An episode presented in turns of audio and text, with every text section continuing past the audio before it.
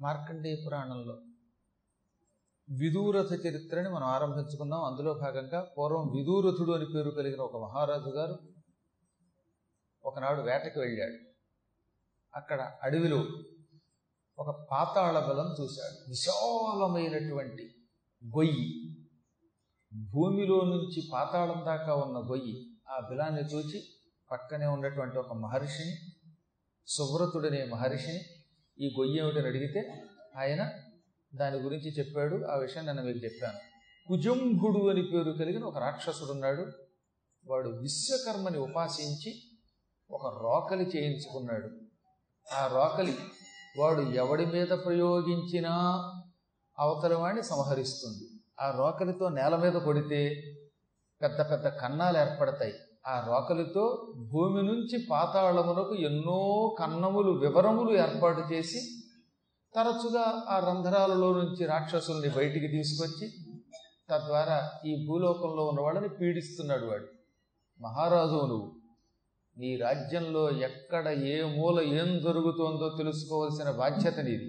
అలా తెలుసుకోకుండా ప్రజలకు ఇబ్బంది వస్తూ ఉంటే పట్టించుకోకుండా హాయిగా సుఖాలు అనుభవిస్తే అటువంటి వాడిని రాజు అన్నారు పాతాళలోకం నుంచి ఆ రాక్షసుడు తన సైనికులతో వివరాలు ఏర్పాటు చేసుకుని కన్నాలు ఏర్పాటు చేసుకుని భూలోకానికి వచ్చి ఈ భూలోకాల్లో ఉన్నటువంటి సుందరీమణులు ఎత్తుకుపోతూ ఉంటే నీ ప్రజల్ని పీడిస్తూ ఉంటే వాళ్ళ పరిపాలన పట్టించుకోకుండా భోగలాలసుడివై ఉన్న నీవు నిజంగా ప్రభువా మారు మాట్లాడకుండా ఆ రాక్షసుడిని సంహరించు.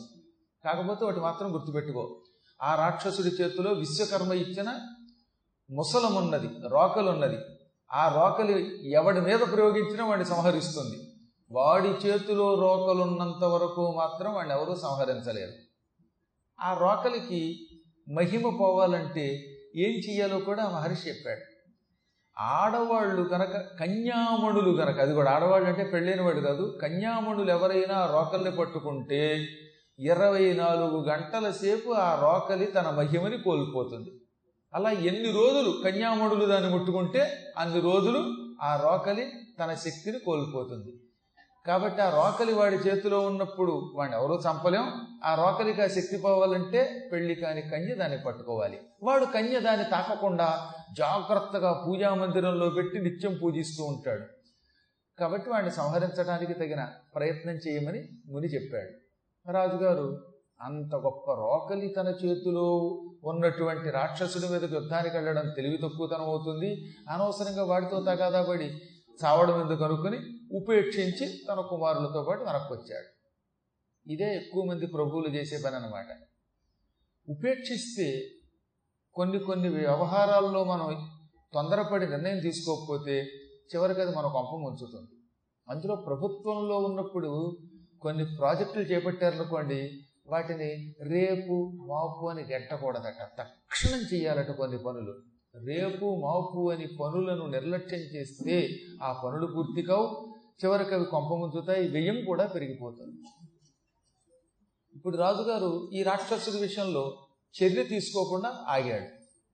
ఈ రాక్షసుడు ఏం చేశాడు? ఒక రోజున భూలోకానికి వచ్చాడు. ఈ విదూరుతుడికి ఓ మంచి సుందరిమణి అయినటువంటి కూతురున్నది. ఆ కూతురు ఉద్యానవనంలో ఆడుకుంటూ ఉంటే ఈ రాక్షసుడు అక్కడ అడుగుపెట్టాడు. చెలికత్తెలతో పాటు ఆడుకుంటున్న బంతి ఆట ఆడుకుంటున్న సుందరీమణిని కాంతామణిని చూశాడు. ఎవరి భూలోక సుందరి? ఇంతకు పూర్వం చూసిన సుందరీమణులు ఎందరికంటే కూడా ఈవిడ మరింత సౌందర్యంతో ఉంది అని అక్కడున్న చెలికత్తెలు అడిగితే ఈ దేశాన్ని పరిపాలిస్తున్న విదూరథుడనే రాజుగారి కూతురండి ఈవిడ. ఈవిడిని మించిన సౌందర్యవతి భూలోకంలో లేదు. అనగా అబ్బా రాజుగారి కూతురే నేను పాతాళరాజుని రాక్షసరాజుని. రాక్షసరాజుకి భూలోకంలో ఉన్న మానవరాజు గారి కూతురు భార్య అవ్వడం చాలా బాగుంటుంది. ఎంతో పూర్వం చాలామంది సుందరీమణులను అపహరించాను. వారిని పెళ్ళి మాత్రం చేసుకోలేదు. కానీ ఈమెని అలా కాకుండా ఇల్లాలని చేసుకుంటాను అని ఎత్తుకుపోయాడు. ఇప్పుడు రాజుగారి దగ్గరకు వచ్చింది వ్యవహారం. ఇంతకు పూర్వం ప్రజలు ఎంతోమంది బాబోయ్ మా ఇళ్ళలో ఆడవాళ్ళు మాయమవుతున్నారు అని చెప్పినప్పుడు ఈ రాజుగారు పట్టించుకోలేదుట. అలాగే ఇంత పూర్వం సువ్రతుడనే ముని ఆ రాక్షసుడిని సంహరించరా బాబు? వాడిని ఉపేక్షించొద్దు అని చెప్పినప్పుడు పెద్ద పట్టించుకోలేదు. వాడి చేతిలో ముసలం ఉంది. ఆ ముసలం జోలికెడితే నేనే ముసలాండి అయిపోతానేమో అనుకున్నాడు కానీ అసలుకే ఎసరు వస్తుంది అనుకోలేదు ఇప్పుడు ములిగింది కొంప వాడు తన ఉద్యానవనంలో అడుగుపెట్టి తన కూతుర్ని ఎత్తుకుపోయేసరికి వీడికి ఎక్కడలేని భయం పలిగింది వెంటనే ఆయన ఆత్మమంత్రి వరులనందర పిలిపించి తాను వినిన తెరగు తప్పకుండా వెంటనే మంత్రుల్ని పిలిపించాడు. కొడుకుల్ని పిలిపించాడు. మంత్రులారా పుత్రులారా ఇంతకు పూర్వం నన్ను ఒక మహర్షి ఈ రాక్షసుడి గురించి హెచ్చరించినప్పుడు ఎందుకు వచ్చిందిలే? వాడి జోలికి వెడితే ప్రమాదమేమో అనుకున్నాను. అది ఎంత ప్రమాదమో ఇప్పుడు అర్థమయ్యింది. వాడిని ఉపేక్షించడమే పెద్ద ప్రమాదం అని అర్థమైంది. నా కూతురు ముదావతి పరమసుందరీమణి అటువంటి కుమార్తెని ఉద్యానవనంలో చెలికత్తెల మధ్యలో ఆడుకుంటున్న దానిని దుర్మార్గుడు ఎత్తుకుపోయాడు. అందుకే క్రూరుల్ని టెర్రరిస్టుల్ని ఉపేక్షించకూడదు. కానీ ఈ పాపాత్ములు ఎవరిని మనం ఉపేక్షిస్తున్నామో అటువంటి వాళ్ళనే నాశనం చేస్తారు.